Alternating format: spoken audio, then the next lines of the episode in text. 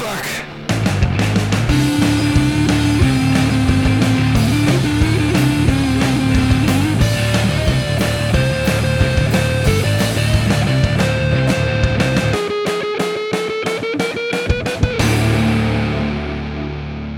Salut tout le monde, bienvenue dans Rocktogone, je suis Max. Et je suis Stéphane. Rocktogone, c'est la liste ultime des meilleurs albums qui font du bruit de 1970 à 2020. Chaque semaine, une année en jeu et deux albums pour la représenter. À la fin, un seul gagnant et un seul perdant. Cette semaine, direction 1973, une immense année pour moi puisque c'est la sortie du premier album de Queen. Do you think you're better every day? No, I just think God was just nearer to my grave.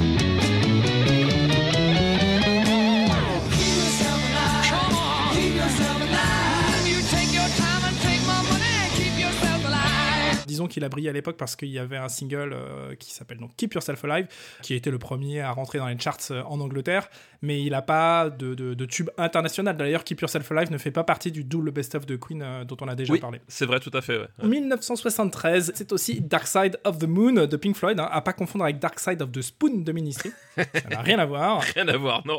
Effectivement. Moi, je ne suis pas du tout team Pink Floyd. J'avoue. Ah ouais, bah écoute, ça arrive. Mais moi, c'est un de mes préférés de Pink Floyd. D'accord. Ouais, c'est vrai qu'il y a quelques morceaux de Pink Floyd que j'aime plus que tout, évidemment, hein, je pense à Wish You Were Here, ou ce genre de morceaux, mais globalement je trouve que les albums ça n'a jamais été trop mon truc. Je sais pas, j'ai jamais réussi à rentrer vraiment dans Pink Floyd, quoi. C'est un peu du tout ou rien, c'est-à-dire que voilà, leurs albums sont conçus de telle façon que soit t'es embarqué dans le trip et t'y es jusqu'au fond, jusqu'au bout, soit soit t'es en dehors à côté du chemin, quoi. Donc je pense que c'est aussi peut-être quelque part l'intérêt du trip.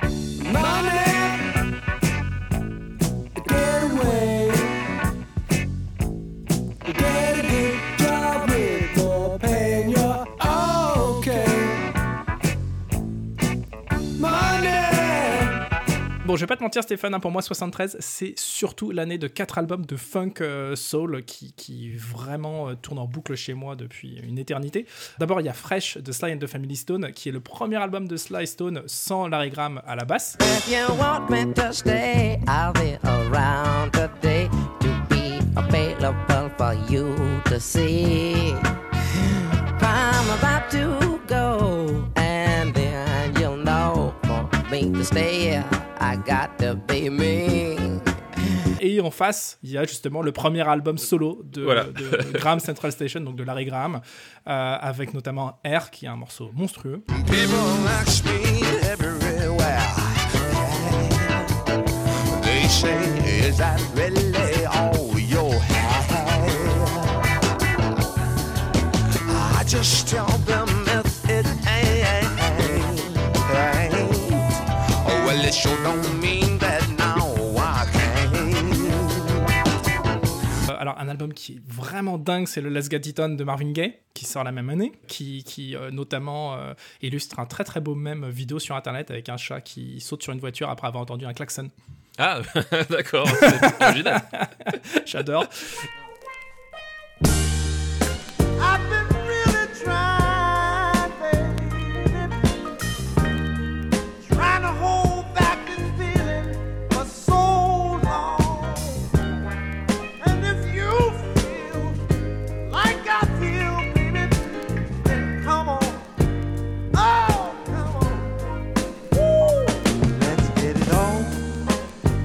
En 73, c'est aussi l'album des Headhunters de Herbie Hancock. Donc Herbie Hancock, il monte un groupe de funk, littéralement. Il arrête un peu sa carrière solo pour sortir cet album de funk qui ne comporte que 4 morceaux. C'est des morceaux avec des longues plages d'improvisation qui sont hyper, hyper groovy. C'est un de mes albums préférés de jazz fusion. T'as perdu nos auditeurs, là, quand t'as prononcé jazz fusion. C'est fou, celui-là. Ah bah attends, il faut être un peu culturé aussi. Il n'y a pas que le métal dans la vie.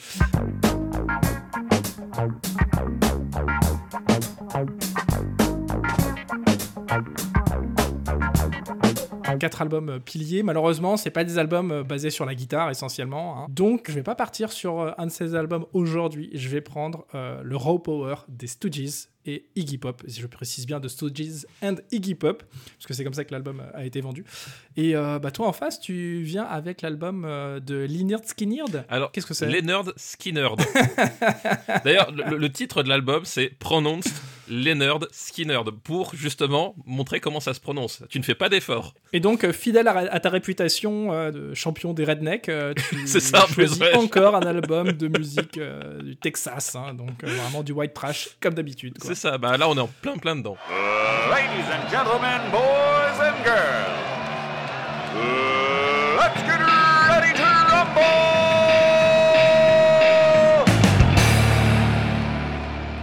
Lynyrd Skynyrd, pronounced Lynyrd Skynyrd. Tout à fait. Exactement. Et c'est exactement ça. Qu'est-ce que c'est exactement ce groupe ? C'est le premier album de Lynyrd Skynyrd, qui est un groupe dont le nom vient...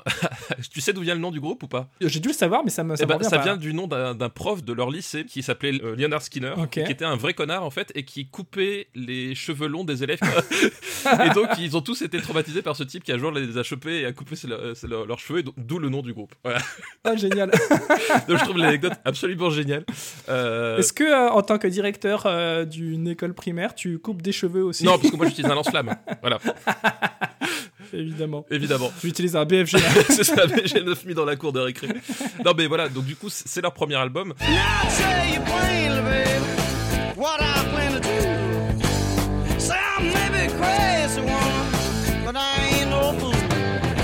S'il devait y avoir qu'un seul album du rock sudiste, sens classique du terme, c'est peut-être celui-là. Évidemment, puisque tout le monde connaît Sweet Home Alabama. Bah ouais, Sweet Home Alabama qui commence quand même par dire que Neil Young c'est un connard. On est dans du rock réactionnaire d'une certaine façon, on peut pas se le nier.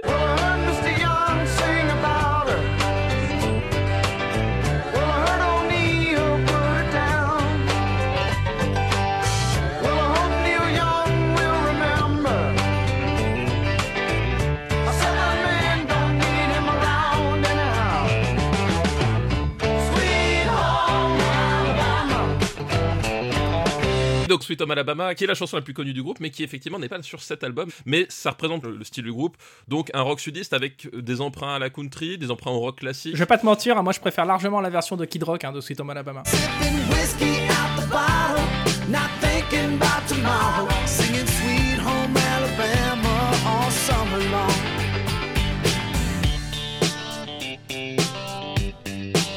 Allô. Décidément, il y a des parasites. Je comprends pas ce qui se passe. Ça coupe. Voilà. Et avec des thématiques assez, enfin souvent assez terrestres. Voilà, tu prends la chanson Simple Man par exemple, qui est sur cet album-là.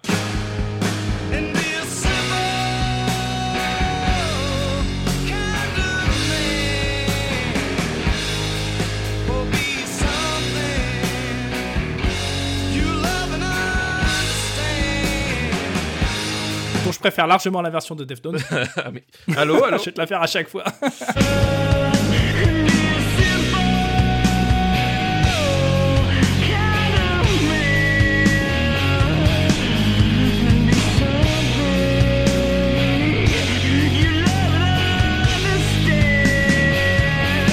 C'est la chanson en fait d'un brave type de la campagne qui se pose des questions et qui trouve un peu le réconfort dans ce que lui disait sa maman et son rapport à Jésus, qui est assez important finalement dans cette partie des États-Unis. Alors je plaisante sur la version de Deftones, mais c'est comme ça que j'ai connu ce morceau justement. D'accord. Okay. Et ouais. Je me rappelle que dans les interviews de l'époque, avant que l'album sorte, Chino Moreno disait là, le guitariste n'est pas du tout branché par les solos de guitare, c'est vraiment pas son truc. Mais là pour ce morceau, il a dû se motiver à en faire un, et c'est la première fois que vous allez l'entendre faire un solo. C'est dire. Et ça fonctionne très bien en plus.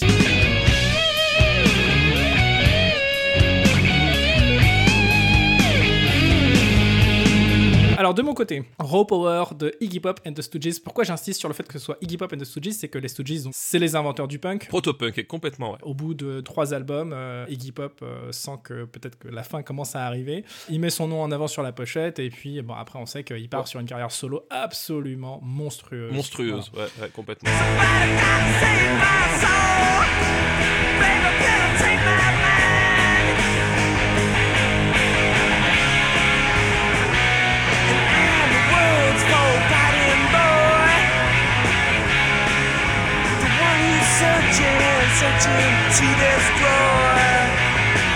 C'est un album qui fait le pont, je trouve, entre la carrière très rentre-dedans des Stooges, donc période Funhouse, etc., où c'était de l'agression pure, à ce que va faire Iggy Pop après, qui est quand même beaucoup plus subtil.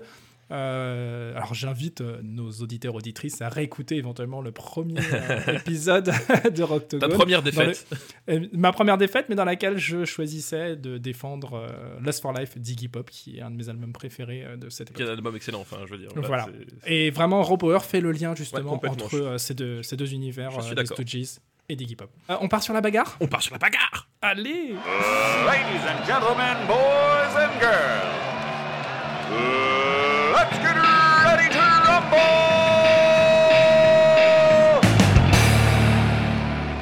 Premier point, Stéphane, qualité de la prod et de l'interprétation. L'interprétation, peut-on parler d'interprétation de qualité quand on parle des Stooges ? Évidemment que non, sauf peut-être. Pour Iggy Pop, quand même. Peut-être, quand même, sur Iggy Pop, effectivement. Iggy Pop, qui est un vocaliste exceptionnel dans son genre. Voilà, qui est une voix exceptionnelle du rock'n'roll. Comme tu l'as dit, c'est l'album où il commence à se mettre vraiment en avant. Enfin, tu sens qu'il prend soin de sa voix, de l'utilisation de sa voix, des variations, etc. Mais c'est vrai que derrière, les Stooges, les musiciens, ils n'ont pas bâti leur réputation sur leur capacité de musicien exceptionnel, quoi. C'est pas le trip, c'est pas ce qu'ils cherchent, c'est pas ce qu'on leur demande. Et cet album ne trahit pas finalement cet aspect-là, quoi. Mais c'est un peu le problème en fait avec les groupes qui n'ont pas forcément de vocabulaire musical hyper étendu, hyper riche. C'est-à-dire que tu vois souvent qu'au bout de quelques albums, ils essayent justement de sortir de ce carcan en se mettant un peu une pile. Ouais, et ils n'y arrivent pas forcément. Ouais. Ils n'y arrivent pas forcément. Et Raw Power est un super album, j'allais dire de punk, mais c'est un album de rock en fait, au sens assez classique, traditionnel du terme. Et les quelques moments où tu as une tendance un peu folk qui se dessine avec des morceaux un peu plus planants, etc., où tu sens justement la personnalité future d'Iggy Pop qui est en train de se dessiner, tu vois qu'ils tentent des choses, mais que c'est pas vraiment là où ils sont le plus à l'aise.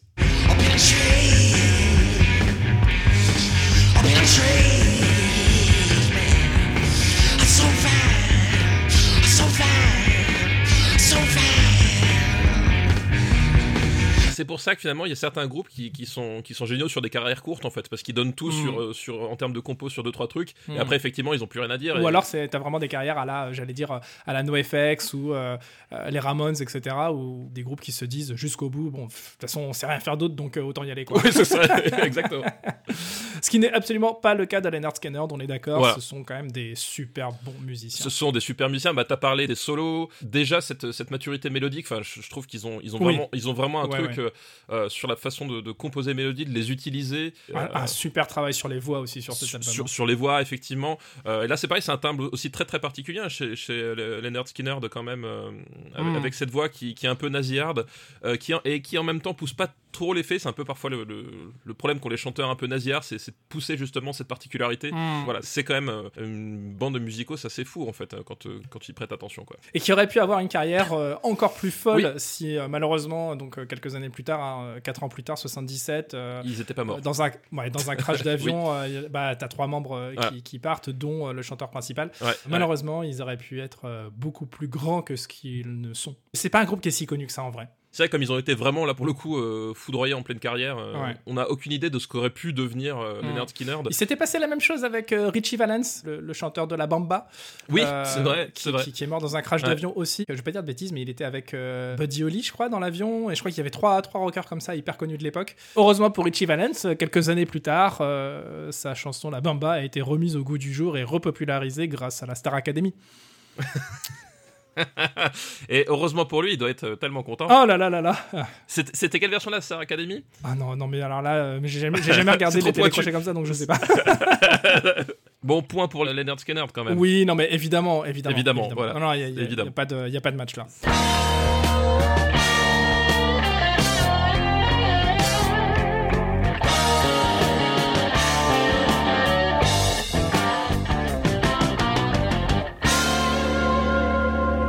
Stéphane, l'originalité de Lynyrd Skynyrd, c'est un groupe de rock, hein. L'originalité de Raw Power, d'Iggy Pop et de Stooges, c'est un groupe de punk. C'est un groupe de rock, groupe de rock.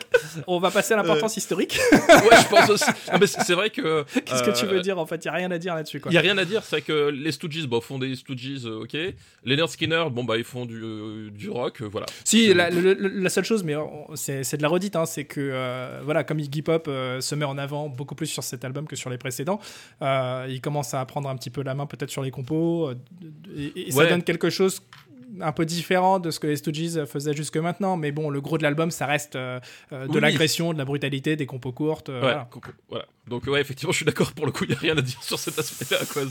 Donc on passe au point suivant, l'importance historique.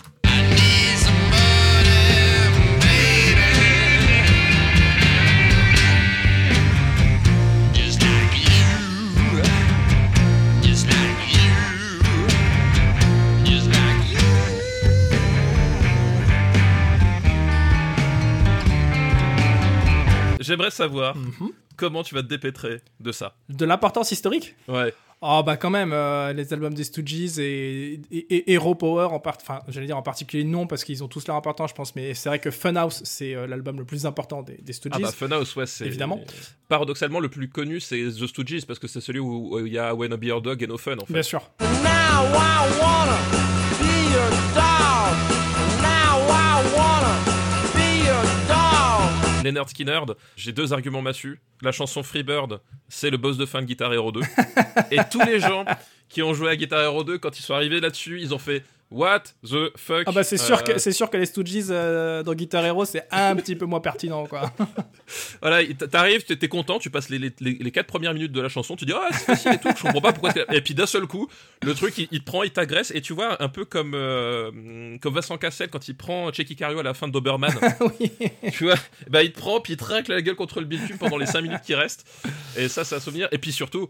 la scène de fin de The Devil Reject, quoi. Bien sûr, non mais évidemment. Putain, évidemment. C'est... Donc The Devil Reject, c'est le deuxième film de Rob Zombie. De Rob Zombie, ouais. En tant que réalisateur, j'entends. C'est un film à voir, effectivement, c'est son meilleur, et je pense que plus jamais Rob Zombie n'atteindra ce niveau-là en tant que cinéaste. Alors, quoi. On va pas le spoiler, hein, mais il faut avoir l'estomac quand même assez accroché pour le mater. C'est un film absolument dingue. Oui, bah oui. Et cette scène qui repose... essentiellement quand même sur un... Ah bah sur Freebird. Sur Freebird, hein. Et sur un effet de réal qui est assez cool. Elle est magique, vraiment. C'est-à-dire que c'est un moment de grâce absolue au milieu d'un film qui est sale.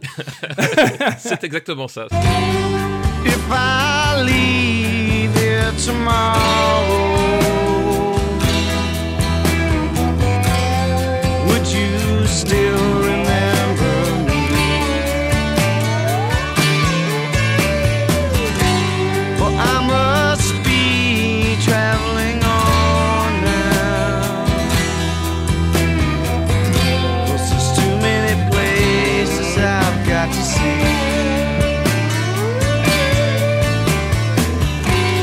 Freebird. Voilà, donc Freebird et... Bien sûr. Et rien que pour Freebird, cette chanson, c'est... Ça fait partie des morceaux qui entrent largement au panthéon du rock'n'roll. Ouais, complètement. Ouais. Mais c'est pas forcément le morceau non plus le plus méritant de l'album. Hein. Sur cet album, il y a que des morceaux qui sont hyper bien écrits. Ah bah... Tout le monde va se demander si je suis pas en train de le défendre en vrai aujourd'hui. Non, mais voilà, Tuesday's Gone, Gimme Three Steps. Ouais. Tuesday's Gone with the wind.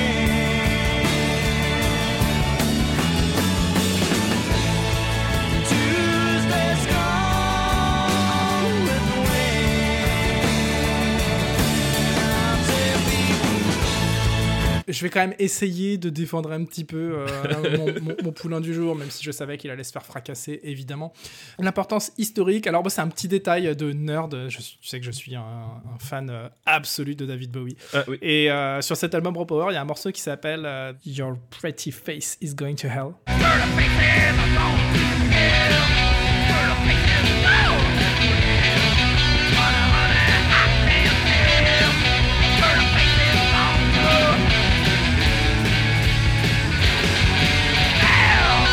Bowie a écrit sur l'album Hours bien longtemps après un morceau qui s'appelle The Pretty Things Are Going to Hell, qui renvoie sûrement à la fois au morceau The Pretty Things qui est sorti sur l'album de Bowie en 71, Hunky Dory. Oh, you pretty things, don't you know we're driving your mommies and papas insane.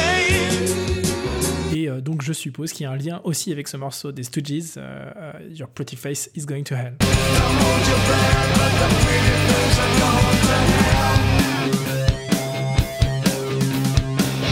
c'est une sorte de clin d'œil, et voilà, Bowie ayant été le mentor, et j'allais même dire le sauveur d'Iggy Pop. Il y avait de l'eau dans le gaz déjà depuis Funhouse, et c'est Bowie qui a poussé Iggy Pop à remonter avec le groupe. Et bon, ça c'est mal. D'ailleurs, il y avait un super documentaire, je sais plus, je crois que j'avais vu sur Arte, qui racontait justement la carrière express des Stooges. Mm-hmm. Et justement le climat complètement délétère qui régnait à la fin et la façon dont ça a explosé et tout. Alors est-ce que tu préfères les Stooges le groupe ou les Stooges le trio de le trio d'humoristes.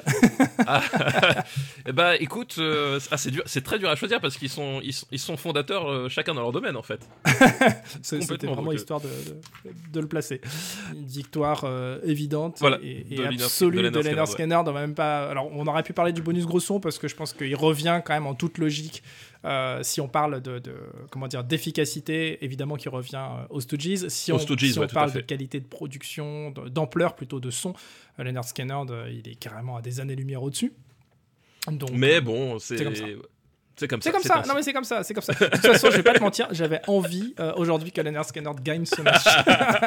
Ah mais ça c'est beau, tu vois. Mais bien sûr. C'est ça que les Français aiment. Tu sais, ça fait un peu ces films pourris où t'as un mec qui va balancer son poulain justement sur un ring en se disant il va se faire fracasser, je le sais parce qu'il doit se faire fracasser, mais tant pis. C'est ça, quand exactement. Même,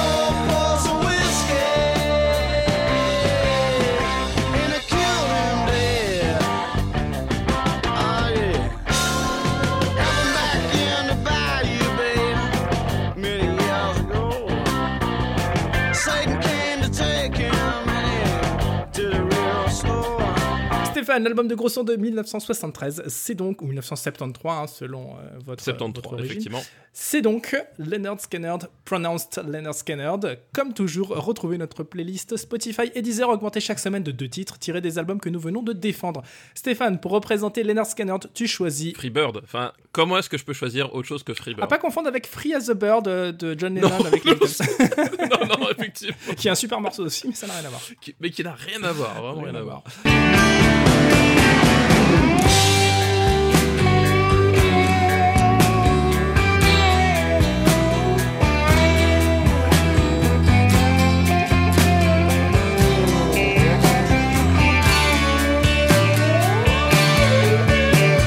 D'ailleurs, j'aurais bien aimé que tu choisisses Free as the Bird, mais comme on fait pas les Beatles, bon.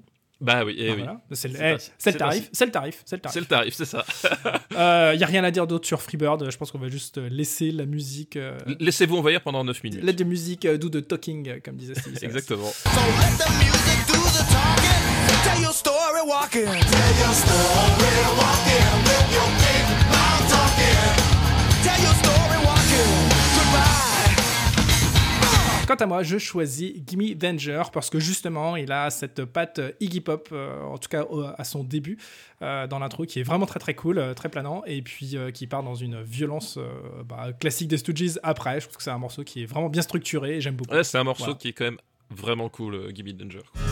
Gimme danger, little stranger, and I'll feel your disease.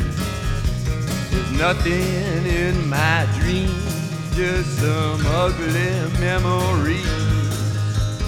Bonne écoute, partagez tout ça pour répandre la bonne parole et dites-nous à votre tour quel est selon vous le meilleur album de gros son de 1973. Retrouvez-nous sur Discord, celui du RPU. Alors je précise quand même, pas la peine de venir me dire « Oh, t'as pas choisi Queen !» Non, j'ai pas choisi Queen et je ne choisirai pas Queen systématiquement parce que sinon ça se serait appelé Rocktogone. Retrouvez-nous donc... Rocktogone parce que sinon, moi je vais choisir tous les albums de Queen of the Stone Age, tu vois. Eh bah oui, évidemment. Donc voilà. Oh là là là, tu viens de me donner une idée de ouf là. Ah ouais, tu vois, il n'y a pas de hasard. Aucun hasard. On va faire un hors-série. Retrouvez-nous sur le Discord du RPU, sur le site officiel rocktogone.fr, sur lequel il y a le lien pour aller sur le Discord du RPU, je précise, c'est important. Et d'ici à la semaine prochaine, continuez à faire du bruit. Fuck.